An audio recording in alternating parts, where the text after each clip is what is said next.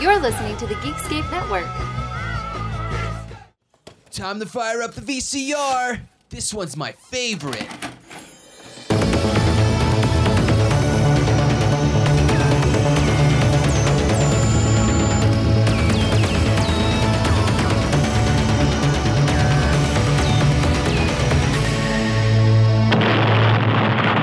That was gold. Welcome to Analog Jones in the Temple of Film. I'm Steve. And I'm Matt. And we're going into the final. This is it. We're sliding into home. We are finishing the Terminator franchise. And we are having one last guest on this. Terry, you are returning from a religious film. and I know that Matt wanted nothing to do with. But this week you get another film that Matt maybe didn't want to do with. I don't know. I don't know. But Terry, say hello. Hello, everyone. How are you? Oh, they answered. Did you hear that? Yeah, they did. I was hoping they would. Well because they're excited. From the from well, because they're that's from the future, so I knew that was going to happen. Oh, oh my gosh, you're a lot like John Connor or or Linda Hopefully Hamilton. not in this movie though. Terry's gonna leave us very In fast. about four seconds. Matt, introduce the last one of your franchise. What did we watch? Maybe somewhat unfortunately chose to do the Terminator series uh, for this, so we are on Terminator Dark Fate, the sixth and final chapter so far. Two days ago, I had this nice, simple life. And now it's a nightmare.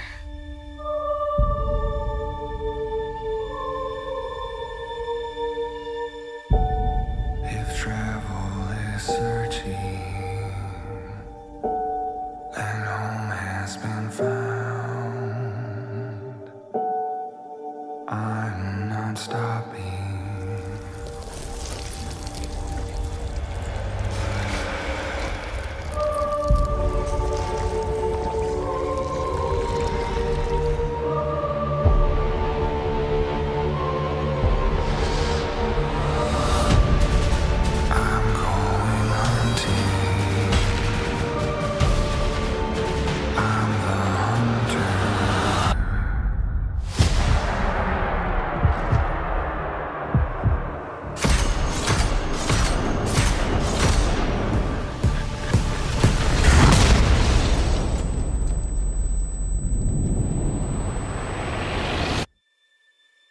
Who are you?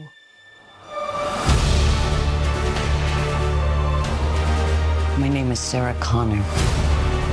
Never seen one like you before. Almost human.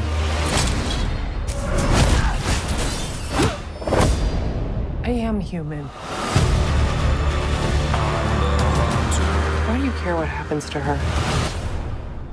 Because I was her.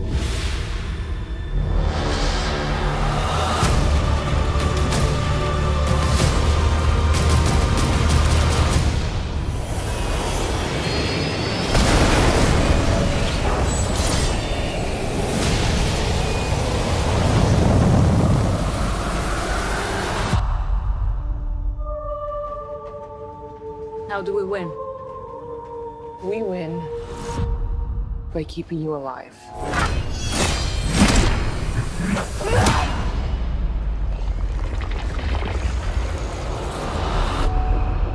I'm going hunting. Uh, in a franchise that has mostly been garbage. But but this one is the return of James Cameron. Sort of? sort of. Yeah, one of the six writers on the movie. Yeah. My gosh, I noticed that. The writers, like, we have three people who did the screenplay, and the story has five names on it. Right. Yeah, and it's it's totally like a writing room type scenario, like it like as if it were a TV show. And I know that much like the last three movies in this in this franchise, this was also intended to be a, start another trilogy. So I'm wondering if there's a writing room for this one because they are literally treating it like a TV show at this point. Terry, did you know this is the third straight movie that started number one of trilogies with Salvation, Genesis, and now Dark Fate? I did not. I didn't put that together. No. Yes, so you watch the number one. Usually, the less interesting of a trilogy is number one. I mean, The New Hope, clearly changes that in Indiana Jones. But a lot of trilogies, typically the first one is kind of setting up the other three. Like think Lord of the Rings. The first one, you're like, eh, it's okay, but they get better, and then they get really long. this one, I didn't. I I'm gonna confess. I after watching Genesis and Terminator 3, because I watched this one, two, three, four, five, six, I actually enjoyed this one because I felt like it's an ending. Like we're done. I don't know if that's true because we can't see the future. Well, Terry can see into the Yeah. future. Terry, are we done with the Terminator franchise? I want to say yes, but I believe no. I cannot see into the future, but I would also guess that this is not the last we've seen of the Terminator. Unfortunately, maybe a decade before we see it again, but I do not think this is it. Well, if you blink, you miss John Connor. yeah. Yes. And I tell you what, this poster, in the last one, we talked about the poster for Genesis. This one is the exact same structure poster. You have Linda Hamilton, Sarah Connor, and the Terminator next to each other, just like Genesis, except this one, Linda Hamilton's bigger because her um, name is above Arnold Schwarzenegger in the credits. Did you guys catch that? Yeah, and Yeah. well, uh, uh, rightfully so. I feel like because uh, Arnold Schwarzenegger is in only in forty five minutes of this film. Right. Yeah, halfway through, we introduce the man who helped build this entire franchise. That was interesting to me, but I get why looking at their story that they wrote for this, but these posters are becoming like just manufacturing them off a line, just like these movies. Just like Yeah. churn them out, get them going, but at least in the Terminator Dark Fate trailers, they didn't spoil the twists of the movie like they did with Genesis and Salvation. and Salvation. Yes. You know what? Let's talk to the guest. Terry, did you enjoy the Lima, Linda Hamilton led movie? I, I, I I actually enjoyed it, and I, I only say that because I did watch Genesis, and and I you was put yourself through that? I did um, only because you asked me which one I wanted to wanted to review, and so I picked this one, and then I watched Genesis to see what I was going to review, and I'm I'm thankful that I got Dark Fate. um, Uh, yeah. the reason why I enjoyed it is because enjoyed it.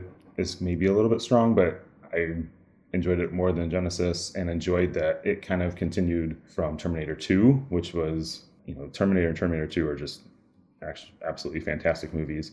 And at least this kind of carried on with that, although, you know, not as well done. You're But- saying it was above torture, but it was below Terminator 2? Yeah, well, I guess the here's just the way I can describe it. Right now, I'm drinking the beer I was going to drink last night, but I was too, I was not enjoying it enough to drink that beer.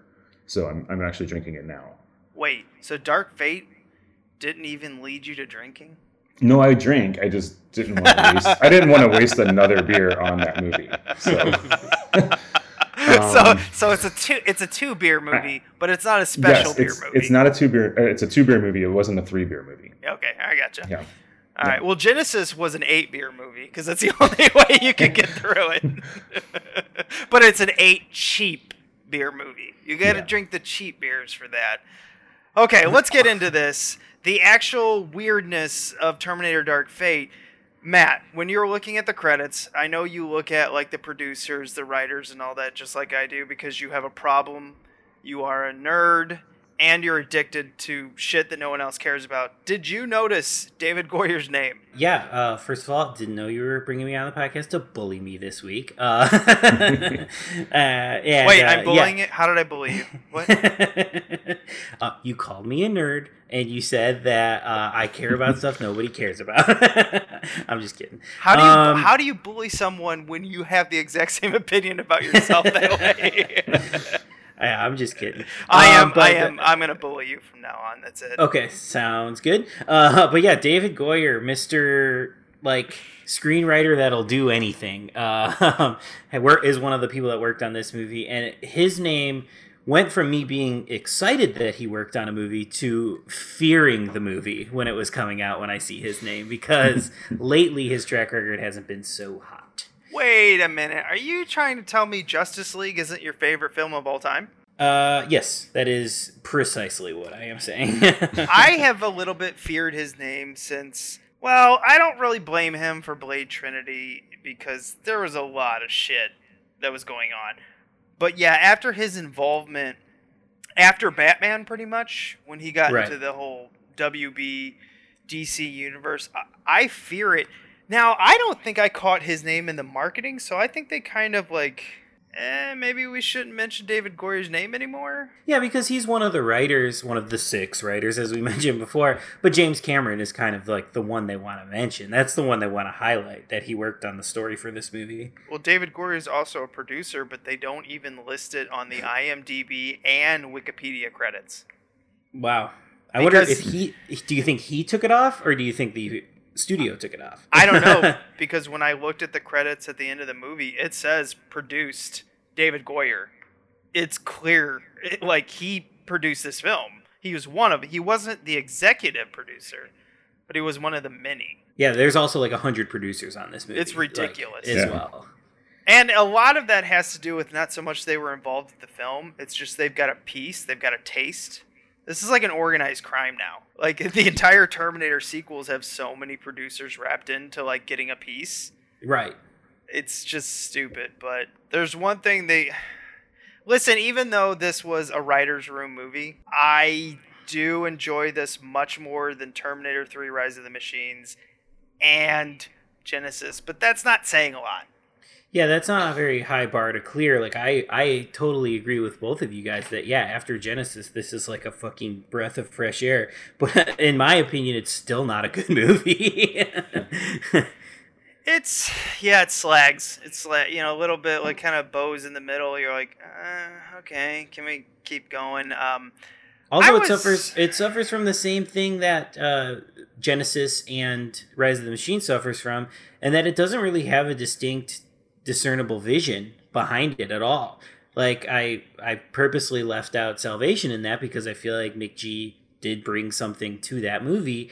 This movie, anybody could have directed this. Anybody. Like it doesn't have any vibe or feel to it uh, visually or you know directorially anything that is on screen anything within the camera i'm not feeling any sort of creative thing or visual nuance or anything that stands out there like cameron's and mcg's did for me so this one just feels like a paint by numbers terminator Tim Miller might have directed this, which you know part of Deadpool, which shocked the entire film industry of just how fucking good it did. This one, I, I, you know, I saw Tim Miller Sonic the Hedgehog. I had a little bit of fun with it, but I think he produced it. He didn't actually direct it.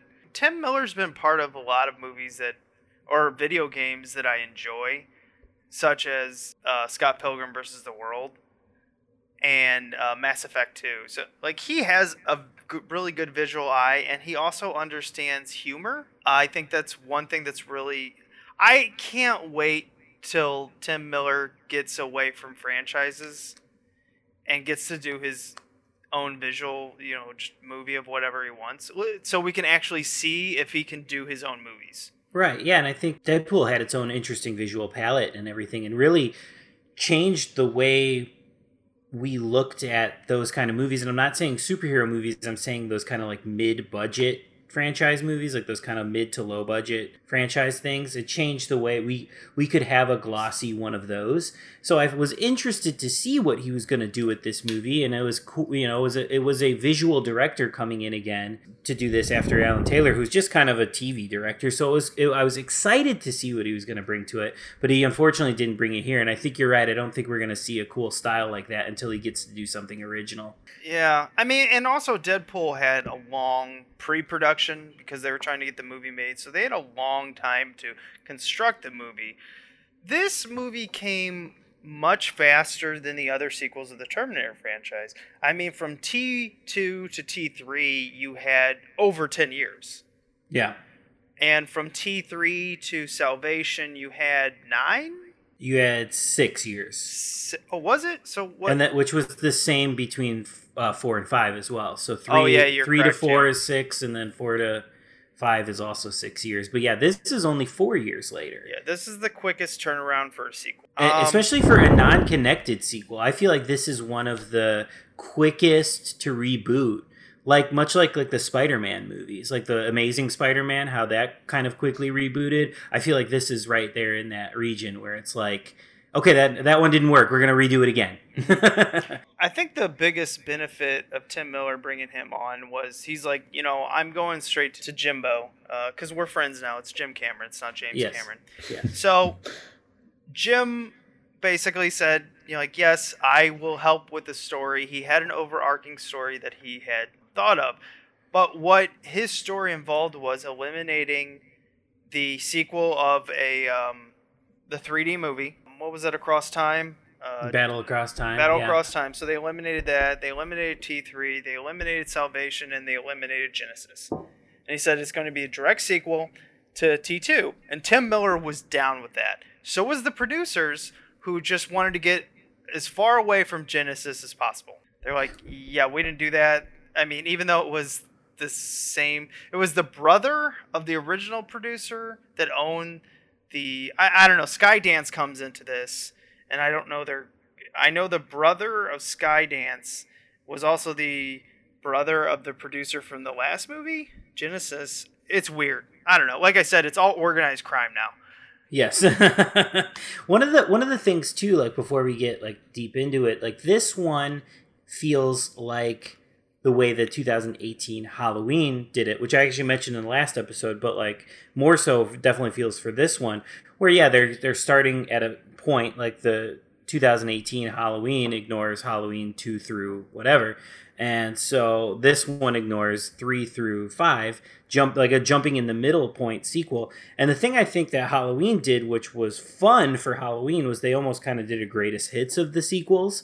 And this one feels like that too, where it is almost it feels like it's okay, we're ignoring three, four, and five, but we're gonna take some ideas from three, four, and five and kind of do a greatest hits of it our own way. And I don't know why they felt like the need to do that. And maybe they didn't do it on purpose, and there's just isn't many more Terminator stories to explore.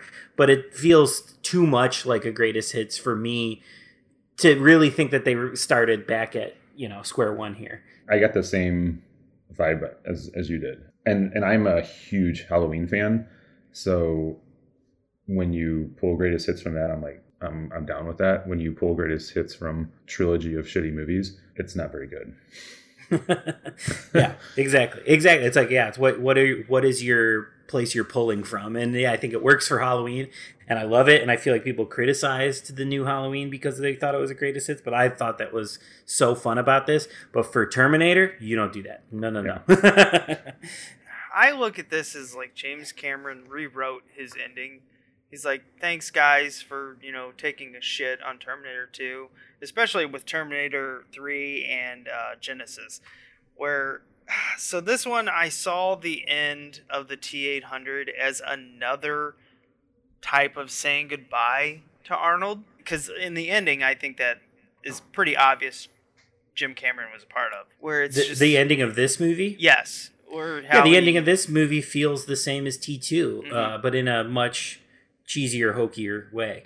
Yeah. Yeah, but I, I see like most of what Jim Cameron did for this was at the beginning he gave an o- overarching story and he was also hugely part of the editing. To me was obvious because of how he edited this down cuz Tim Miller is kind of notoriously open about not being a very good editor and he doesn't like to edit his films. Obviously, an editor edits the film, but you know, like a lot of times the directors would actually be a part of it. And then James Cameron came in and made this a much better film compared, he said, compared to his two hour and 50 minute original cut.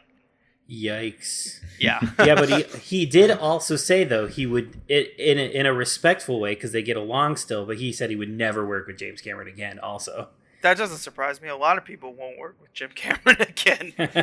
He's intense. He'll call you in four o'clock in the morning with, you know, updates, or he's nuts. yeah, I, I think people know that, but I don't think they really realize how crazy he is until they work with him. Even though it's funny because a lot of people return for Jim Cameron movies. because they're gonna make money. Right. They're like, Yeah. we'll put up with it for the money. Yeah, but I don't want to do a lot of films with you. I'll do two, but uh, not all of them. But so you know, you get into this film, and it's curious because immediately as we start this feature presentation, John Connor is killed off. And I was when I I didn't watch this movie in the theater. It's I watched T3 in the theater, Salvation and Genesis, and after Genesis, I was worn down. Of I had I was suffering from massive franchise mis- fatigue in 2019, just last year. Even though 2019 feels like four years ago, because Yeah. COVID 19, yeah, Yeah, it feels like it was like a hundred years ago at this point. yeah. So I was I was like, I'm not watching it. I'm not supporting these franchises anymore. I was 2019 was a stance of Steve's not supporting franchises. And I didn't watch this. I watched, you know, whatever I could that wasn't a franchise. Anyway, getting into this, they immediately killed John Connor. First reactions. Terry, what'd you feel? Oh shit! How are they gonna run with this now? That's what I thought. I, I just I just watched this a couple days ago, so I didn't know what the plot was gonna be going into it, and then when I saw it, I, I assumed it was going to involve John Connor, and when I saw him die, then I uh, wondered what they were gonna what they were gonna do with this. How about you, Matt? I was definitely like, okay, cool. And I was like for it because so much of John Connor was the focus of the last three and it wasn't working. So I was like, okay, cool. Like let's get rid of that and let's move on. Uh, let's do our let's do our own thing. Let's let this be Sarah Connor's movie and not worry about John Connor. I was for it. But at the same time, it was also just like, why? You know, like the fact that like the movie was trying to surprise me or whatever in the first five minutes.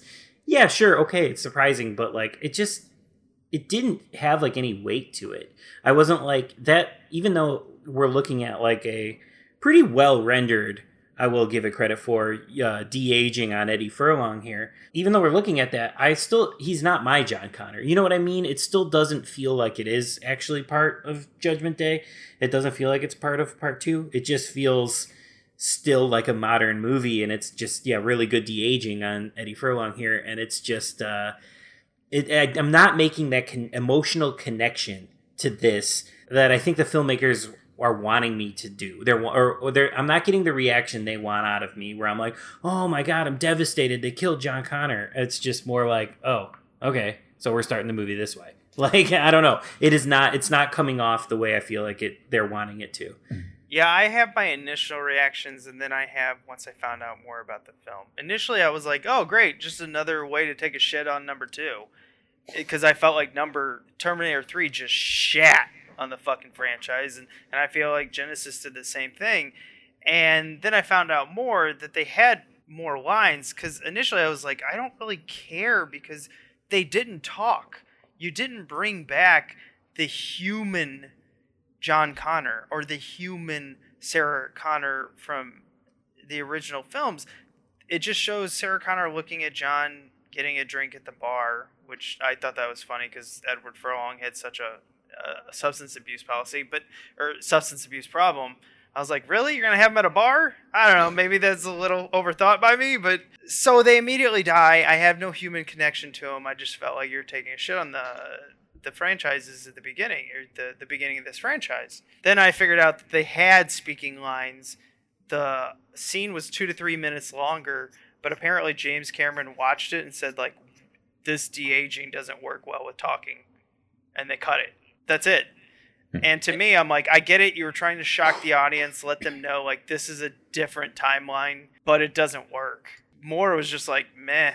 The de aging looks good. I'll give it that. It- but yeah, yeah, maybe maybe with the di- maybe with the dialogue it, that would give it away, and maybe that's the case, and maybe it would have helped to have them talk for me to feel something. But I mean, I guess it worked out in that it does look good. I will give that the credit. I think it looks better than anything Disney's done with the de aging uh, gauntlet thrown there.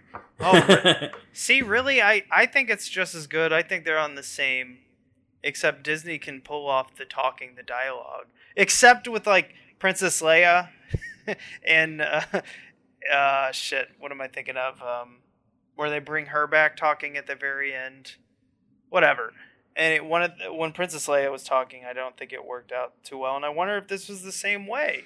And the thing is, like, imagine them having a discussion of like, what do we do now, mom? And then Sarah Connor's just kind of talking, and you don't see the Terminator coming up, and Edward Furlong immediately gets shot and killed right in front of Sarah's eyes, and blood splatters on her face. You know, where you're like, holy fuck. You just introduced me to the two characters I like so much from T2, and I didn't see it coming. But instead, they just show the Terminator walk right behind Sarah and shoot John Connor.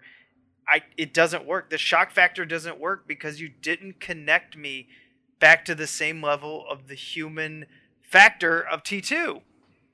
It's just it looked like a video game. Even though even though it's really good de-aging. But still your brain knows. Yeah, I wonder Oh, yeah. if they if they could have done like almost like a flashback once Arnold comes in, whatever you know, with forty, you know, deep into the movie, um, where you've built up, you know, Sarah Connor again and why she's fighting and some sort of emotional connection there by you know halfway through the movie, um, and then sort of like when she finally sees Arnold and has a you know her episode of freaking out there, um, and then sort of like a flashback to him, her son getting killed there would be more connection there. after the death of John Connor, we get introduced to Grace, which, you know, we have a flashback with her part of the army. She gets hit, and we get a, a, a short future battle scene, which I like it when they're shorter. We got introduced to, some new Terminators who were splitting in two. We don't quite understand that, but Grace comes down, butt ass naked like everyone else. And she's introduced to two characters. She escaped from the cops and but we notice that she's advanced. You know, she's not a normal human. She's not Michael Biehn, the original Kyle Reese. She's something else. And if you've ever seen, you know, Mackenzie Davis, you notice that she's packed on some muscle. Yeah, I will say it's the something else thing. It is exactly the same as the Marcus character in Terminator Salvation. Like the way they explain how she's like this advanced human. It's the Mhm. same thing they do in Salvation. Well, so I mean, again, she- it's back to the greatest hits thing. Well, it's the same thing. John Connor is an advanced human in Mhm. Genesis, which we described, you know, we talked about last week, where at least Mackenzie Davis's advanced form seems easier to understand. She's got a power core inside of her, some type of fast healing, but she's also got a weakness that she can only do it in short bursts, or Yeah, she her- almost passes out. Her like looking for like water after her fight is like me when we do like the podcast and I'm like, Where's my water? and I like shut down if I don't have it. We talk so much, man. Oh, yeah. I know. now, Terry, I know you described that you really liked Mackenzie Davis also. What was your big attraction to her character? Yeah, I mean, I, I enjoyed her role. I thought that she played a, a action, you know, an action star pretty well. But I also liked that she didn't. She did a good job, I thought, of of balancing being a super important role, having a super important, super important role in this movie, but also she didn't. oh, I guess overact would be the word I would use. You know, I think I, I just thought she did a, a, a solid job. You know, nothing where you don't come out of there saying like she stole the show, but she didn't bring it down at all. Um, she was just a solid character in in a movie where I thought some people did bring. You know, I, I thought Arnold Schwarzenegger just he's just not an action hero anymore, and kind of brought the movie down a bit. I think she played her role. I, I think what you're trying to say is she played her role because I thought she was very believable in what she was doing. Unlike Arnold, which I love Arnold, his personality is bigger than life, but you're right. He needs to retire from the quote unquote action star, but I'm pretty sure they paid him like a shit ton of money to do this. So, but he was 71, 72 at the recording of this film. He looks great, but he's a little stiff. I liked uh, Mackenzie Davis. I liked Natalia Reyes, and I liked Gabriel Luna in this. I liked the kind of our three new mains in this. I, I thought they were all good. Uh, this it's just the script that sucks, but like I thought they were good in the movie. Yeah, and there's a lot of parallels to Star Wars in this, where they're killing off the original stars slowly and introducing the new stars. Mhm. Uh, I thought that was obvious. Arnold is the Han. So- Spoiler alerts: Arnold is the Han Solo. Dies in the first one, and I'm pretty sure Linda Hamilton would have died in the second trilogy if this ever comes out. And then the third one, of course, we'd have to like make the fans happy by you know, rewriting everything. By rebooting it Yeah. again. JJ Again. A- JJ Abrams would have came. Okay, what we're gonna do is we're gonna bring back Arnold, but we're also gonna have an entire capsule of old Arnolds. You see what we're gonna do here, guys? JJ, you're fired. I can't. No, I can't do this. Sorry. Go do your own thing. Get off this. Sorry, I'm a little. I know. I know you enjoyed it, Matt. I rewatched Star Wars: Return of the Shit Fest. I I don't like it. Just don't like it.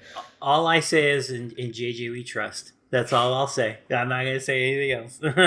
You're smoking too much of the JJ. Everything he does, I like. Can't help it. That's okay. We can still be friends. Back into this film. So we get introduced to the Rev 9, and we ultimately find out that Skynet never existed, but it's been replaced with basically Skynet 2, which is called Legion. Genesis. I mean Legion. yeah. Please don't use Genesis ever again. You know what? Genesis made more money, but I do believe Genesis killed this film. Yeah, people didn't want Yeah. to see this because they were so let down last time. And the to be fair too, like this trailer came out, and the the trailers for this for Dark Fate are extraordinarily underwhelming. Yes. I just watched the trailer before we started this, and I'm like, oh, okay. Yeah, I don't care. I just don't care. I'm at fan, I'm at franchise fatigue, and I'll describe it at the end of this. But the Rev Nine, I think, is cool. I like the dark uh, endoskeleton. I love that he can split his exoskeleton like Liquid Terminator T1000. The problem with this is we've seen this in the TX, and they also brought back the T1000 in Genesis, and we also saw that John Connor, the advanced Terminator, could make his skin do weird shit. I. This is the problem. This Terminator's been done, even though I think it's better. But the problem is, it's not new. Uh, that's your that's the microcosm for the macrocosm of the whole movie, baby. Yeah, I get it. The design score, the actual actions of the wh- what the Terminator can do is cool, but we still get down to it's a new advanced Terminator fighting the old Terminator, and it has to touch something to replicate it. God, yada yada yada. Seen this fucking thing. I just don't care. I don't care about this bad guy, even though this bad guy feels more of a threat than any other bad guy since the T1000 and Terminator 2. This one actually felt like it was menacing, and how the fuck are we gonna stop it? Because it become two, but then my brain at the same time is like, eh, whatever. See yeah, it's like they're gonna they're gonna stop it at the end anyway because that's what they do Yeah. every single time. and it's like yeah, the, and but you know who else doesn't really give a shit? Linda Hamilton. I can't figure out if Linda Hamilton doesn't give a shit or his her she's playing her character so well of not giving a shit because what's the point of living? Right. Yeah, I can't tell if it's if yeah, exactly. She's playing it as what's the point of living or why am I here? Like I cannot tell. Like I don't know. I don't know if this was the first you know story that she got a hold of with Sarah Connor in it, where she was like, "Oh, okay, I actually feel like there's a point to tell this story," because that's why she didn't return for Terminator Three. Is she felt like her character's story was done, the the whole story was done, and I also think that Linda Hamilton, after the Sarah Connor Chronicles, felt you know like I- think she w- returned for an episode or two of Sarah Connor Chronicles. It's a hard. I can't say Sarah Connor Chronicles very well. uh, too many C's. I think she felt like after watching that that she felt that Sarah Connor had some story left. I don't know what character she played in that. I can't remember. I remember liking the um, first eight episodes. Like the first season was only like eight or nine episodes. I remember liking that. But after that season one was done on Fox, I never watched season two, and then the fucking thing was canceled. Well, they did that thing where they they did like nine good episodes, and then they brought it back for like a twenty-two episode second season and ran it into the ground. So Probably. Yeah, I don't know. But anyway, what do you think, Terry? Is it Linda Hamilton doesn't give a shit, or Linda Hamilton is playing the character that doesn't give a shit? I think Linda Hamilton doesn't give a shit. Okay. By the way, do you think she's like a pack a day? Because, wow. I'm just saying. Yeah. she looks 90 years old. She's in great shape. Yeah, fantastic shape.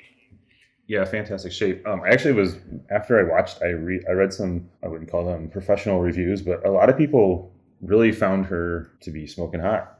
And again, great body, but oh yeah, what do you call it? A leather face?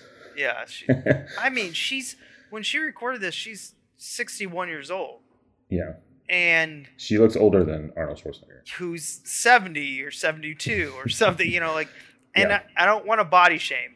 I'm just No. saying, kids, don't smoke. Smoke. And I hear Matt being quiet. Matt, you better Oh, join no. in on this. yeah, no, like I mean, it's uh, and, and also drinking too. She had that that problem. oh, so did she it's- have a, did she have Yeah. a, okay, yeah, I, did, so I didn't drinking, know that. Drinking Mm. and smoking. So like, uh, and also, also she she truly didn't want to do the movie. and in my limited research, she didn't want to do it. Just James Cameron lured her Oh. out. Uh, she didn't want to do any of the tr- physical training, and because of the training for the movie, she said she would never do one of these again because she was miserable the whole time. You know, she might have been miserable. She got herself in shape. Yeah, because just five years earlier, I can't remember what I caught her in, but she was, you know, soft. She was enjoying her money. She was probably 30 pounds, 40 pounds heavier. She looks, she could beat me up. Oh yeah, no, like the training worked. She just didn't want to do it. she just didn't want to. She Yeah. wanted nothing to do with not necessarily the movie. She had already agreed to come back, but it was just like she didn't want to do the extensive, extensive training, and she just hated every second of it. And sure, it worked. It paid off. But if she's miserable, I feel like that's what's coming across on screen. yeah, and I, especially considering the first Terminator and, in T two, like how well you know she she was in those movies. See, like kind of like a lackluster performance was summarizes the movie. like, yeah, we're doing another one, whatever, fine. I'll take my paycheck. I didn't like this. I don't want to do any of this. I actually think it works. I'll be honest. I know it looks like she doesn't give a shit, but I actually think it works really well for the character. Now, what I'm trying to think is, did they adjust? Did they get like really loose and like, okay, um, maybe we should make Linda can, uh, you know, like Sarah Connor not give a shit because uh, Linda doesn't care. You know what I mean? I think it actually works, and because she is full of piss and vinegar, I actually kind of enjoyed her and Grace going back and forth. Where it's just like, you know what? I'm an advanced Terminator. Why don't you shut up, human? And she's like, I saved the fucking world. Is that enough of a resume for you? So you're here to protect her. What are you? Never seen one like you before. Almost human. I am human. Just enhanced. You know, increased speed and strength, which means I can rip your throat out if you piss me off, so don't. Your turn. My name is Sarah Connor. When I was about her age, a Terminator was sent to kill me. To stop the birth of my son, John. Leader of the resistance. We changed the future. Saved three billion lives. You're welcome. I actually enjoy that grizzled bullshit because I felt like that was part of the story that felt the most real. Part of me wonders if Linda Hamilton and Mackenzie Davis did not see eye to eye on this film. To Mackenzie Davis, this is the start of really breaking out. To Linda Hamilton, this is like give me my money. Fuck James Cameron. I'm married to that asshole. I don't want to fucking deal with him. I divorced him. Give me my money. I'm tired of Terminator. And I'm wondering if those two clashed. I don't know, like, cause yeah, it feels like Mackenzie Davis is going to take over the franchise from her. Is, is there some some sort of re- weird resentment there then, or what? But yeah, I mean, just to just to the point of Linda Hamilton again too, like like a Jamie Lee Curtis in Halloween. I hate to be just comparing these all the time, but I feel like I have to. Like I I'm very excited to see if Linda Hamilton decides to continue acting and be in stuff because I like Linda Hamilton. I just think she was so sick of this franchise that that's why you got that. But like I'd love to see her in more stuff if she chose to be. Like like Jamie Lee Curtis is having a nice resurgence right now. I'd love to see the same. No, Linda no, Hamilton. Linda- Linda Ham- absolutely. No, so this actually opened up a few roles for Linda Hamilton. She was supposed to be in a movie called Easy Does It that I don't know when we'll see that or if it is even come out, but she was also introduced to a new TV series where she was playing a general in Resident Alien. And I don't know what's happening with that because I think it was supposed to start filming this year. You know, we'll see. But also, Linda Hamilton signed on to do another movie in this in this franchise. in this franchise if it oh. continued, and they haven't officially canceled it yet. I think they've all but said. I think even like Mackenzie Davis was like, "Yeah, it's done. We're not doing it anymore." So I, I don't think it's been officially officially said, but like, No. I think everybody's kind of free. I don't think anybody's contractually But- obligated to do any more of these now. Well, okay, so Arnold isn't. Arnold's done. He signed one contract, that's it. Linda Hamilton, Davis, and a lot of these other ones signed these contracts where it's like a loose agreement where they have to agree to the script, which feels like one of these. I feel like this is like, okay, if the movie does really good, we'll all come back. If the movie doesn't, which this was a financial bomb, then they all have an option out. Do you know what I mean? Mm-hmm. because they all Linda Hamilton and Davis and Natalie Reyes, they all signed these contracts to come back. But I think they all have an option out if the movie was unsuccessful. Yeah, and I think they were all cashing in on that, being like, "No, we're not doing it anymore." And maybe that's why the production company's being like, eh, maybe we're not coming back. But you know what? They spent a lot of money and this barely made anything back. So we'll talk about the behind the scenes. But uh, getting more into this, we introduce. Oh, fuck, I forgot her name. I forgot the main character's, uh, not Grace, but um, Dani. Oh, Dani, yeah. Yeah, Dani's got a family. She's clearly taking care of it, you know, making her father go to the doctor, making sure her brother and her get to work on time. And then we have the Rev 9 immediately attack. And that's a it's not a bad it's not a bad fight. I enjoy it and I think, you know, Mackenzie Davis physical attributes are great and I really like Gabriel Luna as the Rev 9 it's a fun fight. I, I like to watch it. It looks, even though they used a lot of CG, it looks so much more realistic than the, a lot of shit they did in T3 and in Genesis. I'm still in the camp though. Like when I'm watching it, yeah, the fight scenes and things like that. Like especially this this first fight scene in the uh, in the factory. Yeah, it looks cool, but I'm I'm still not connecting to something. Like something isn't the switch isn't flipping where I am totally engaged. I'm like I'm looking at it almost so surface level, like cool. And I agree with you. The effects do look better than the last couple movies, but eh, with almost like no practical effects in this one. But it's just I'm not there's maybe it is because there's so much CGI, or maybe it's because I just had the the franchise fatigue or whatever. I'm not connecting to anything here. It's like surface level cool, but immediately forgotten after it's over. I'm right with you, Matt. I just think that I, I actually think that it's almost the fatigue of the franchise. I mean, you just you know what's going to happen. You know nothing is really going to be resolved at the beginning, and it's all going to be resolved at the end. And in the middle, there's going to be a big. That's where they're going to throw the story together. And here, we hope you watch it. Yeah, I think that's the ultimate problem with uh, franchise fatigue is like with a new film, you don't know what's going to happen from scene to scene because you just you don't know what character is going to keep coming back from film to film and like you know they won't get rid of the stars or they'll find a way to bring them back. With franchise fatigue, I think the biggest problem is you're never invested from scene to scene. You're just like, yeah, they'll be fine. Yeah, and this one has taken so many of the same beats that the other movies had too, that it's like, okay, this is that first fight beat. Okay, then we travel for a while. And then we have this next bigger fight. We're in in traffic again. Another traffic fight. Like it's literally hitting all the same beats again. Yeah, the only thing this film did that I thought was interesting was they were. Tr- this film feels a little political. Oh, it is absolutely. Yeah. There's a there is a reason why uh, it has so much of like the uh, Mexican influence on there for sure. Well, like you got you know them sneaking into America, which I was. I don't know if they were trying to say anything, but at the detention center when Mackenzie, uh, you know, or I'm sorry, Grace. Let's use the character's name. Grace was just like, "Where are the prisoners. Uh, we call them detainees." Yeah. I was like, uh, okay, so we're doing this. I didn't mind that. It's not a stupid joke like they did with Genesis and Terminator 3, but there was that like, what are we doing? Are we trying to make a political statement, or are we trying to make an, a, a fluff action film? Yeah, I just I feel like it was like a that was like a jab. I feel like you know what I mean. Like it's it, not a joke, but like a jab. Like we're aware of the situation. This is our kind of our, our little bit of political commentary we're slipping in here.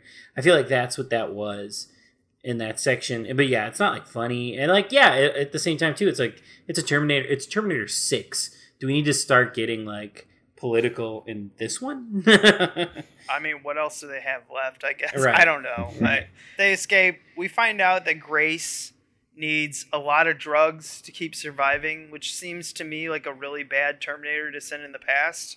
But whatever. Hey, uh, you're super powerful, but uh, yeah, you need a lot of help to keep going. Yeah, you're also a junkie. I will say this, and I heard this is actually the actresses saying it too. Is Mackenzie Davis? They were talking about her working out, and she goes, "The best part about working out is my ass is amazing."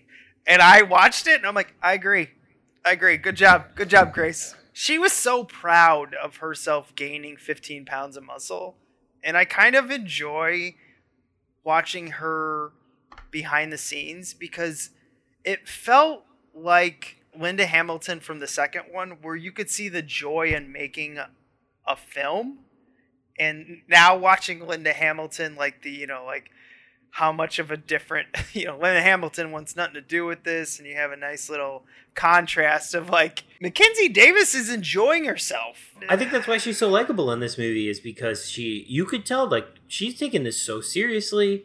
She wants to continue she if she's going to take up the mantle of the franchise, she wants to continue it respectfully. And yeah, she looks great and she is is this Terminator, you know, muscle badass, but it's just yeah, and then she's but then she's got to be against Linda Hamilton who wants nothing to nothing to do with any Yeah, of I know. this. So it's yeah, it's hard, it's tough. Yeah. Uh, so they escape the factory. Sarah arrives, comes right on the scene like a badass, just you know, fucking doesn't even care. Like I'm shooting another Terminator. I don't care. I'll be back. What she says. Yeah. of course. I think five out of the six films now have somehow found out found a way to say I'll be back, whether it's Arnold or someone else. I hate this uh, about this franchise. Like it's like you can reference the old ones. Obviously, we love those old ones, and you can have these character through lines. But the forcing of the "I'll be back" and the "Come with me if you want to live" that is in all of these movies. It's like, guys, mm. That actually would be part of my director clause. But like, no, I'm making my own movie and I'm not putting in all of these references. And they probably wouldn't hire me. Oh yeah, no, they need the references, which is like the worst kind of fan service. I feel like they're listening to all the wrong things or not listening at all. They're like, "Oh, we're doing fan service. We're going to just say I'll be back again." And it's like, "No, fans want to see a good Terminator movie." yeah. Let's start there. Yeah, I agree. And so they go to the ho- they go to the motel. We find out that Linda Hamilton is kind of, you know, putting her phone in potato chip aluminum foil bags, uh, and she's, you know, just going from grid to grid, chasing down Terminators, and she's getting this secret help from these text messages, you know, for John is always written at the end, and we find out that uh, Grace is like, ah, that's funny. That's the coordinates I have for my help that I have to get. And it's all the way in Texas. So they've got to cross the border. They go through their whole train and going underneath the wall, the Trump build wall. I don't know if they were trying to make a jab at that, but I'm assuming they were. Yeah. They go, Yeah, "Eh, probably. some-" So they get across, they go to Texas, but before that, they get arrested. They get put in the detention center. I mean, jail. I mean, mom. Um, anyone's seen Bill and Ted, I think that reference is, isn't going to work. I should probably cut that, right? No, I know it's good. I I think mean, it's good. mom. I think it's good. I think it's good. So they're, they're battling, and I, this is really when I like the new Rev 9 Terminator, where he's using his blades out of his body. He's really fucking owning the scene. Yeah, I enjoyed this this scene better than you know the the beginning factory scene and the ending scene. I thought he he owned it. He went right through all the guards, and this is when I really I just I, I up to this point I was like, oh yeah, I like Mackenzie, and then Gabriel, I was all in on Gabriel as well. After this, I thought he did a phenomenal job at the detention center. Yeah, I like how I like how charming he is when he talks to people, and like Yeah. he will adjust his accent for whoever he needs to talk to, adjust you know adjust his like way of basically being charming to anybody he's talking to. Uh, it it reminded me of Robert Patrick in uh, two without copying it though, thankfully. So yeah, i- i- again, it just props to Gabriel Luna that I, I really I did like him in this movie. I thought he was good. Just wish he had a better script to work with. He had like the best quotable lines. My entire body is a weapon. Expect a big ping, brother. The whole body's a weapon. Save it for the ladies. Sorry. Metal hip. Two tours in Afghanistan. All right. Thank you for your service. You know, like he felt like he was creating his own Terminator. That's the plus of this movie where there are like signs of positivity where I was like, yeah, he he's trying to be his own Terminator and I feel like he's the only one since Robert Patrick to be his own Terminator. TX, the Terminatrix was a shit shit job. Hate Yeah. that fucking Terminator. And then you go through the Salvation and Marcus was ruined by the marketing and everything. And I- I don't really have a feeling on Marcus. He just feels like a blah Terminator. I love the design of that film. But then you go into Genesis and John Connor sucked. Not as bad as TX, because at least John Connor felt like a Terminator. Sort of. I don't know. Actually, I think John Connor sucks from that too. But not as much as the TX, because at least John Connor wasn't in high heels and makeup listen to our T3 to really feel Ashley, Matt, and I's full hatred for that. You know, we get into this, they go further on, and I think we all agree that the detention center was the best scene, but they get to Texas, and we finally get introduced to Arnold as the T 800, but not the T 800 from T2. the T800 from the beginning of this movie, but yes, he also grew a conscience, much like the Terminator and Terminator 2. And now he's just an old guy named Carl. And I'm just like, okay, this is where we're at. this this was like a moment of this was like a come to Jesus moment when I'm watching this movie and just like it's over. It's uh, we're done. This is his name is Carl now, and he does drapes, and I'm just like, it's over. We're done with Terminator. I completely agree. because while Arnold is still entertaining to watch, when he's like, "This is going to be hard to explain to Rose" or whatever his wife's Yeah. name is, and then he's talking about like how he's putting up drapes for a guy. He's like, he wanted to put up plain drapes for a nine-year-old girl. No, do not do it. You must use lilies, daisies, butterflies. Like Arnold is selling the lines because Arnold is a superstar. The lines, the script, the entire writing, which I assume was put up by James Cameron and probably why it worked, he works, but his character doesn't. While raising Mateo, my son, I began to understand what I'd taken from you. Wait, you grew a conscience? The equivalent to one, yes. It's an infiltrator. It's lying. And my mission was completed. There were no further orders. So for 20 years, I kept learning how to become a human. So what about the texts? When chronal displacement occurs, there's a shockwave through time, measurable before the event. That's how, not why. To give you purpose, Sarah. I thought it would bring meaning to your son's death. You know what would give meaning to his death? Sir!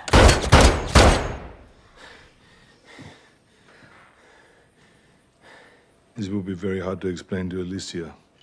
Well, it's like, yeah, it's Arnold. We, we like Arnold.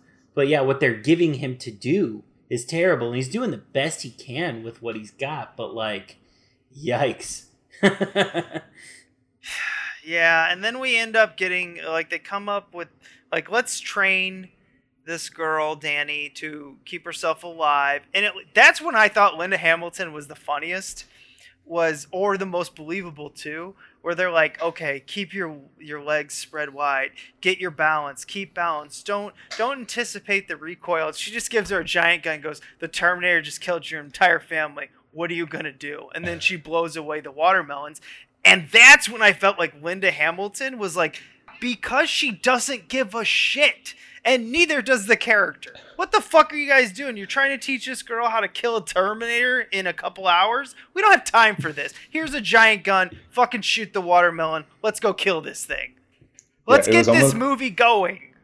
It was almost like they had been out there for about 50 takes and she just got tired of it. She's like, pretend they just killed your family. What do you do? Yeah. So I actually that's where I like hmm. Linda Hamilton in this, and her ability to act shines through. It's it's a stupid throwaway scene, and that's the only memorable moment is her not giving a shit. Yeah. And it's Yeah. like, yeah, it's connected to did she not give a shit making the movie? Was that just the character? You know, is it because she is a good actress? I don't know. You she know, dis- she is a good actress. It's just this movie sucks. She disappears in the scene as the character because she is the character. right, right, right. like I don't know who's who. Are you Linda Hamilton or are you Sarah Connor? I don't know. It doesn't matter. You don't give a shit, and I understand you don't give a shit. yes. so we get farther along in this. They go, of course, into another like magnet EMP bullshit to eliminate the T1000 or the Rev 9 as we're calling it now. Fine, whatever. They meet uh, someone in the military because, of course, Linda Hamilton has all these friends through all these years of being a rogue. She's I don't know if you guys caught this, but she's a bad guy and she's she's guilty in 50 states. Oh, she makes it known. Yeah. And some terrible, terrible dialogue. Yeah. Where she's like, I'm wanted in most states. 50, in fact. And I'm like, who wrote this? Which one of the six of you is responsible for this? the guy named Billy Ray, because there's a fucking guy named Billy Ray. Which, by the way, is Billy Ray real or is that a pseudonym? Like, are we? What was this? no, that's a that's a real guy. I like I like Billy Ray. He wrote Overlord, which is uh, an Oh. underrated gem. So I I didn't know he was real. I just looked at his name like Billy Ray, and I'm like pseudonym. Sorry, so he's got a name that's that's so fake Hollywood Oh, yeah. that it's Oh, real. Yeah, it could probably be a, real, a fake name, but Yeah. I uh, he's one of the people I actually like that worked on the movie, but I don't know how much of what he got in got through or whatever. I'm sure I could look. He did Volcano. He wrote Volcano. Sold. you you wrote that piece of shit that they destroyed? Right on. Tommy Lee Jones, let's do it. Further along into this movie, they end up in getting chased by the Terminator and a fighter jet, and they're in a giant C5 K. I looked this up. It's a C5 KC10 extender that was also in Air Force One with Harrison Ford. Yep, no one cares. Moving Yeah. on. yeah, not a, not a plane guy. Don't got a boner Yeah. for planes. So So uh, they fight. This is really where you can tell Arnold's not an action star anymore. They're just using CG to float him through the plane and punch the Terminator. Mackenzie Grace on the or Grace on the other hand is just like sweating her ass off, and Arnold's like, "Okay, so I I do this and that, and we're done. Okay, right on." And she's like, looks like she's ran half a marathon. She's like, "I'm so tired."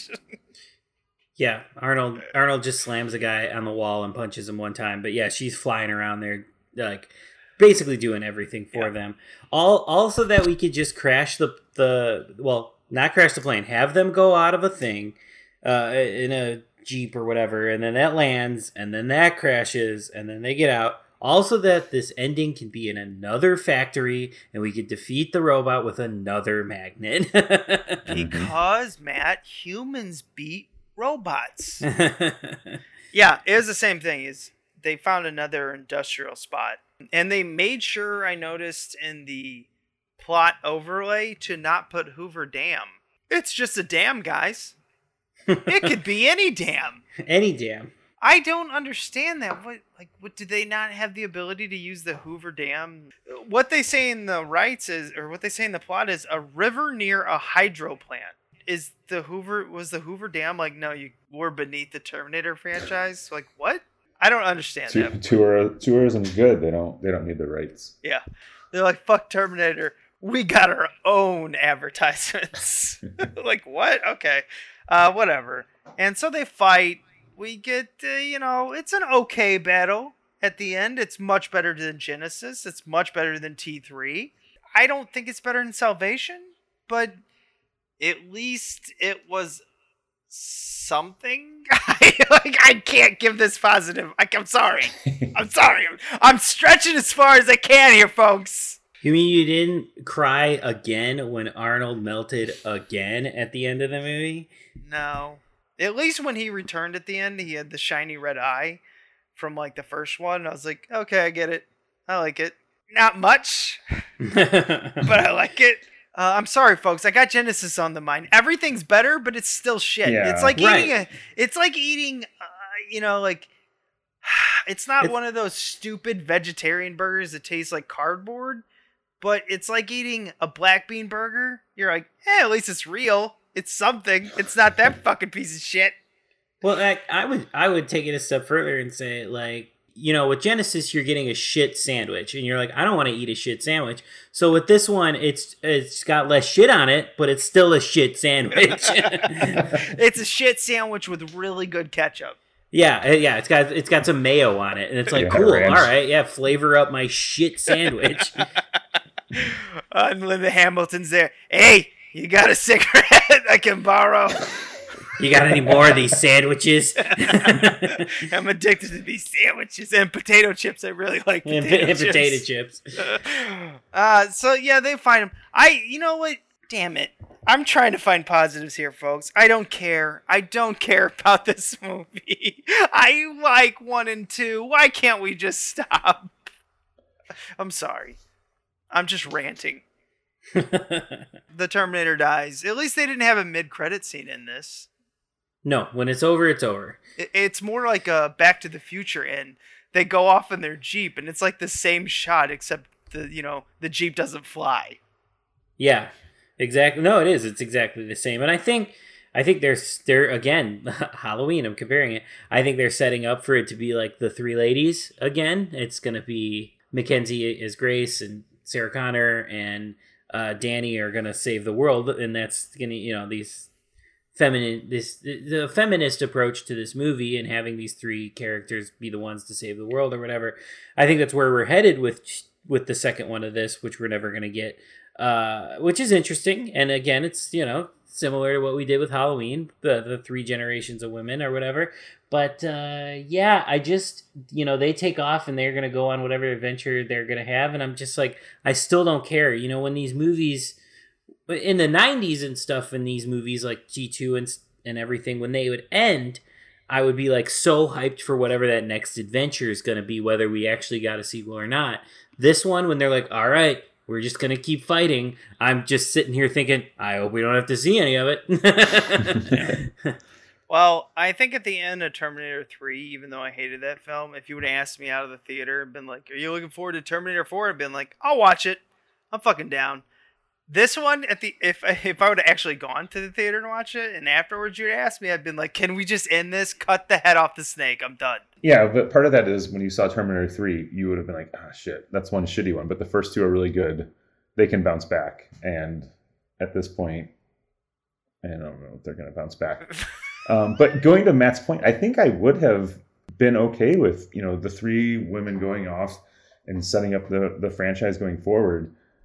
Like, I'm, I'm okay with that is in theory, but they just, again, like the plot, I think Matt has hit it He's, I think he said it a few times. And the plot is just so terrible that by the time that that is where they want to go, you're you're not invested anymore. Yeah, you guys want to know something that will rock that just rocked my world is this was one of the highest rated Terminators since T2. Yeah. I like what? The critics liked it, the audience liked it who actually saw it. because it was the shit sandwich with less Yes. shit on it and they were like finally well, well, and that's why like at the beginning you asked me did I like it, and I was like, yeah, I liked it. And then all I've done is pretty much bashed it the whole time. Like it's like good compared to what I've seen in what ni- I think I saw T two in ninety two, so eighteen years. Yeah, I'd watch it. Yeah. I also feel like this is a overreaction to the Me Too movement, and I don't actually have a problem with that. So I want to state that at the beginning. But I feel like having, like I, I I'm feeling this, and I have to say it because I know a lot of other listeners feel this, and I actually saw actually, you know what? Who bashed this the most was female critics and I, I don't know what that was about, but this is when I picked up on it. I go, yeah, maybe this is an overreaction in Me Too, where it's like, look at the girls taking over the franchise. I don't really give a shit about that because Arnold's done. It's time to move on. Give me something else. But I did start to like, eh, maybe you're right a little bit. But here's the biggest problem I don't care. Yeah, I normally I, I would love like a feminist take on the Terminator series because Whoa, you Sarah mean a Con- guy who made a feminist horror movie is into the feminist action movie? right, exactly. Like I would love to see that, and I would love, but like it, just the way they're handling it, I don't, I, I don't care or whatever. But like, I would love to see sort of like the feminist Terminator. But here's the thing: you've got six writers on this movie, and they're all fucking dudes. I noticed. I noticed that. It's just like, how can we make this? Remember, we care about women, guys. Yeah, dude, I know. I care about women too. Me too. all six dudes trying to write a, a female three-hander, and it just is not. It's just it's born out of the wrong place or something like that. you know what, Matt? We could have women write films, but you know what they would say. They probably make a way fucking better Terminator movie. I'll tell you that much. They'd probably write a better female uh, character. I mean, Yeah. for God's sakes. I just, I don't know. I don't know what's wrong with this film, but I do know what's wrong with this film. I don't know what's good in this film, but I do know what's good in this film. I don't know what to do any longer with the Terminator franchise. And I feel like I'm just convulsing words. Like, just they're flying out of me because I'm tired of this franchise.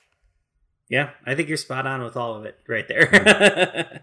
Yeah. Okay. Well, I guess I guess we're ready to go on to the museum. Anything else? That's all I got. I Yeah. kind of felt like a Terry sigh there.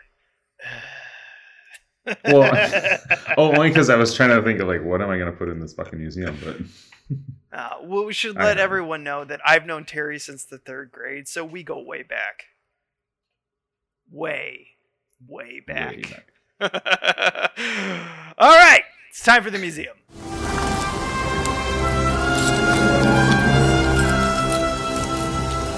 This is the second time I've had to reclaim my property from you. That belongs in a museum. So do you. This is the part of the show where we go into the film jungle like indie. We bring something back, and this is going to end our Terminator wing of the franchise. It's been fun for a few films. Ish. Ish. but I love that you introduced this, Matt. I gave you a chance. I'm like, hey, name a franchise. We went through a few, but you fucking nailed it with Terminator. And it's not your fault that, you know, these last couple Terminators have been like, meh, to bad. I picked him because I thought there would be stuff to talk about, you know, to work through the series. Also, too, like another factor in it was like I knew these were going to come out for the summer, and I mean, like, what's a bigger summer franchise than like the Terminator? When you think of summer movies, like T two is the ultimate. I feel like in in in terms of like the '90s summer action things, like it's it's the number one. Even So though it- only one movie came out in the 90s. yeah, T two. Um, but you, when you think no, what I'm saying when you think of like '90s action movies, you think of T two. You know, like that's the Mhm. one. So I feel like No, this is I a agree. perfect like summer franchise to go through. Even though I'm sure most of these movies also didn't even come out in the summer, they just have a vibe that feels that way. And uh, yeah, I wanted to talk about sort of the misfires, what went wrong, why I thought Salvation was worth talking about as like a, a semi-worthy sequel, you know, but like yeah, I wanted to dig in and and I thought Terminator had the most to kind of pick apart. I think Salvation is still the best sequel, other than two. Two, Right. one, one and two are Yeah. like the same. They're continuations. I don't even consider it a sequel. But yes, as past T two, I still think Salvation's the best, Yeah. and Same. let alone be because of the visuals, the thought, the thought behind it. of like how we can create a sequel that makes sense and number 2 a sequel that looks good. I think Yeah. that's the biggest thing Salvation did is the Terminators are well thought out. uh, it's a movie with a visual director who is flexing his muscles, you know, flexing his visual eye in the movie, or uh, flexing his nuts, which I'll bring back. Uh, Yes. Well, a okay. long time ago. We'll we'll end Matt busting his nut over McG, which is fine. it's fine. It's fine. Enjoy that visual, folks. Matt, I'm gonna let you go first, putting something in the museum for Terminator: Dark Fate. You know, if I was going to put a positive, which I'm not going to do, I'm going to put a negative in here. But if I was going to put a positive, I would put the new cast in there because I do think they are good, and I think that is one of the things that uh, this movie does do right. Is the new cast is great, and I would, I think, with good writers and with some actual direction, uh, the the series could go on with the the new characters in a in a fun way, and I would even want to see uh, Gabriel Luna come back too. I think it'd be fun to have him come back as a villain. So yeah, there's good stuff. But my my negative I've just got to put in the in the museum is uh, the screen the screenplay again, which I kind of said with the last one, but this one, I mean, you've got six writers in a writer's room. That's not how you make a movie. That's just not how you make a movie. It's not a TV show. If you're going to do a TV show, sure, you need a writer's room to kind of work out the kinks of all the details that are going to go through as you work through the series and work through the seasons of the series. That's fine. This is a movie. One to two writers. Come on. like six writers and this is this and this is the best six people could come up with. Hmm. Yikes. Do you think Kristanna Loken would come on and be like, "Hey guys, I'm returning for Dark Fate too"? You Oh my God. You think, you think we can sneak her in, TX? you know what? I I like her. I just don't like her character. I'm, I'm fucking with you. That would be an awful idea. That character, that is the worst. That Yeah. is the worst character in the franchise. it's a mess for sure. Yeah. Okay, Terry, go ahead. Number two. You know, I'm right with Matt, um, but I'm just gonna give Mackenzie Davis her due and and put and that's who I'm gonna put in. I thought she did a great job. She was likable throughout. You know, like you said, she put on her muscle, became the action star, and just really nailed it. And I would, if if they make a another one, I hope that she's back. Otherwise, again, I think the whole those three should be back: Mackenzie, Natalie, and Gabriel. Otherwise, I'm not sure there needs to be a continuation of the franchise. But I'm giving her her due, and I'm going to put her in. Okay, you stole mine. So I'm gonna say for the entire Terminator Dark Fate, I have nothing. When you come to my portion, it's going to be an empty slot. And I feel that is because I feel so empty after watching this. I don't have anything. I could lie to you and make up, oh, you know, I like the music, the return of the old Terminator. Dun dun dun dun. I don't have anything. Mackenzie Davis was my thing. I feel like this movie has no idea what it's doing. Even though it's still better in Genesis. So what I'm to do is I'm to put a slightly burnt, just taken out of a bonfire copy of the Blu-ray of Terminator Dark Fate where I'm like this is better than the last one, but it's still a burnt piece of shit.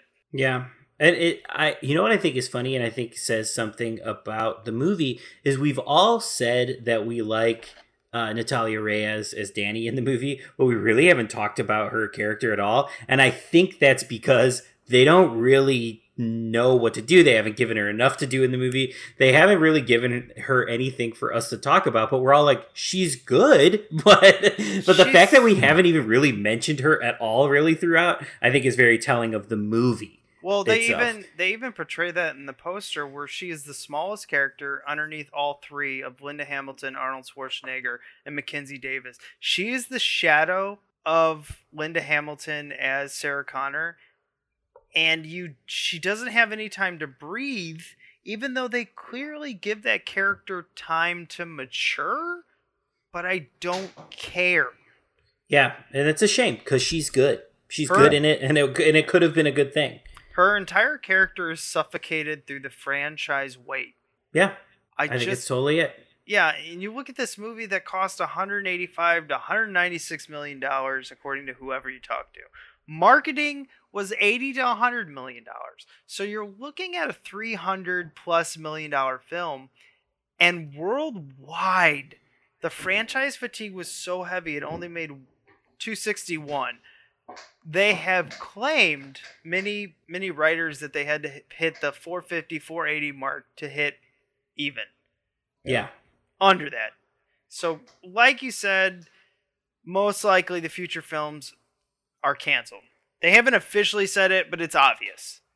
So, I would like to talk about an overarching thing that we, we've discussed many times.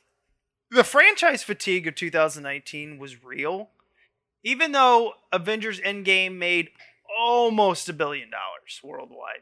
Lion King was a bad film. It almost made 600 million. Toy Story 4, I didn't like, almost made half a billion dollars. And then, you know, we go Captain Marvel, which I really didn't like Captain Marvel. Spider Man Far From Home. We've got Jumanji came back out. Fast and the Furious presents Hobbs and Shaw. We've got Pokemon, which I guess is a franchise. It was a, it's a franchise. It's a franchise. Shazam, part of the DC franchise, which I really, really liked. Aquaman, part of the DC franchise. Dumbo, part of the Disney franchise. Godzilla, King of the Monsters, part of the Monster franchise. All this shit, stop. But I'm because all of those were the top at the box office, that's the reason why we're not gonna stop. but if you look past the top 15, movies in the theaters beyond COVID are suffering. They're not doing well. They're deciding to go Netflix. They're deciding to go Amazon Prime. They're deciding uh, deciding to go Disney Plus Pro, whatever the fuck it's called now. I don't know. I can't keep up. X Men Dark Phoenix was a shit show. Didn't even make. Did Dark Phoenix even make a hundred million dollars worldwide? It was bad. That was a huge bomb. yeah. But yeah. I, I'm just saying, like, we are at franchise fatigue, and 2020 COVID might have saved it in a weird way because now everyone's hungry for anything. It could be a shit sandwich, but it's better than not eating anything. Yeah, and I don't and I don't know what the lasting effects are going to be. I mean, if you look at the the top uh, money makers of 2020 so far, whether it's through VOD or theaters, it's still Bad Boys 3 and Trolls 2. It's No, still it's Trolls 2. franchises. Trolls 2 is the biggest. But Trolls 2, it's a second. It's not really a franchise yet, it's a sequel. Yeah, but I'm just saying, like, people are still watching, you know, even at home, they're still watching familiar stuff. And I don't, I, I, I don't, but I don't know because, yeah, there is definitely a fatigue in a lot of franchises because this sagged. The X Men movies sagged. I probably could think of other examples. Even uh, well, John Wick, John Wick Chapter Three was estimated. They thought worldwide would make three hundred million. It made half that. Yeah, it's just I do think there it's it there's something there, but I just don't know if we have crossed that line yet where we can comfortably say like the top 15 of the year are not going to be franchise movies next year. No, I still think they are. absolutely I, I still think they are going to be franchise movies, but uh yeah, there is something there is something in the water that we are backing away from everything. You know, if it was 2009 or 2000, you know, 11 or something like that, every movie was a franchise movie. You know, at least we're backing away slightly. Yeah, I mean, fucking Gummy Bears, the movie could come out and it would make more money than an original film, and that like it just doesn't matter as long as it's a, a name that you know, it will make more money. But we need to start grading the new films on a curve because the only reason it's not getting that attention is because there's not a second. Like that's what it was. It's like franchise fatigue is real, but you have other movies out there that are ready to be a franchise. And I, I'm starting to recognize that. Because consider this, Matt. We watched a movie like a lot of people called The Babysitter by Mhm. McG. Mick G's Babysitter was not huge success, but it was big enough. And now you've got Babysitter 2 coming out Mm-hmm. and that will make more downloads or whatever Netflix raises, you know, how they do their algorithms. That's the thing is like they got to start grading these first ones on a curve because almost the first one needs to be like times 1.5. because when the second one comes out, even though people might not be as much interested in it, it will get more views because people then see the stability. And once the third one comes out, that's when you really measure. But if they're small budgets, if you fail, you still make money. It's weird. It's really weird to measure these sequels and franchises because Shazam 2 will make more money than Shazam 1. And, And- Shazam 1 didn't even make 250 million. I think I think what you're saying is like what happened with like Genesis, where it was like that movie made a ton of money, and it's just because it was a track record kind of thing. Uh, not so much that the movies were good because uh, three and four didn't get good reviews or anything, but like it had been a while. It had been six years. Arnold was back. There was like a there was almost like a sense of well, this one has to be good you know and that's why so many people saw it i think and then when it wasn't that's why nobody saw this one yeah i don't know it's it it is quite interesting and it it's hard it's really difficult to take apart and i don't know i don't know where we're headed Neither do I. But I would like to thank Terry for coming on and watching Terminator Dark Fate. Bud, thanks for coming on. Yeah, thank you. I enjoyed being on more than I did watching the movie. Don't worry, you're going to be able to come back on and watch a religious film where Matt decides not that he's busy that weekend. i'll sit i'll sit it out depending on what the religious film is What if it has Gary Busey in it? what's the movie It's a real movie. oh now it's like, oh no. Oh no. Do I join for the love of Gary Busey or decline for the hate of a religious film? it's the paradox that uh, we'll have to see what we could do with here It truly is the Terminator Dark Fate of decisions. Yes exactly All right, Terry, thanks for coming mm-hmm. on. Thank Matt, let's remind them to be kind. and rewind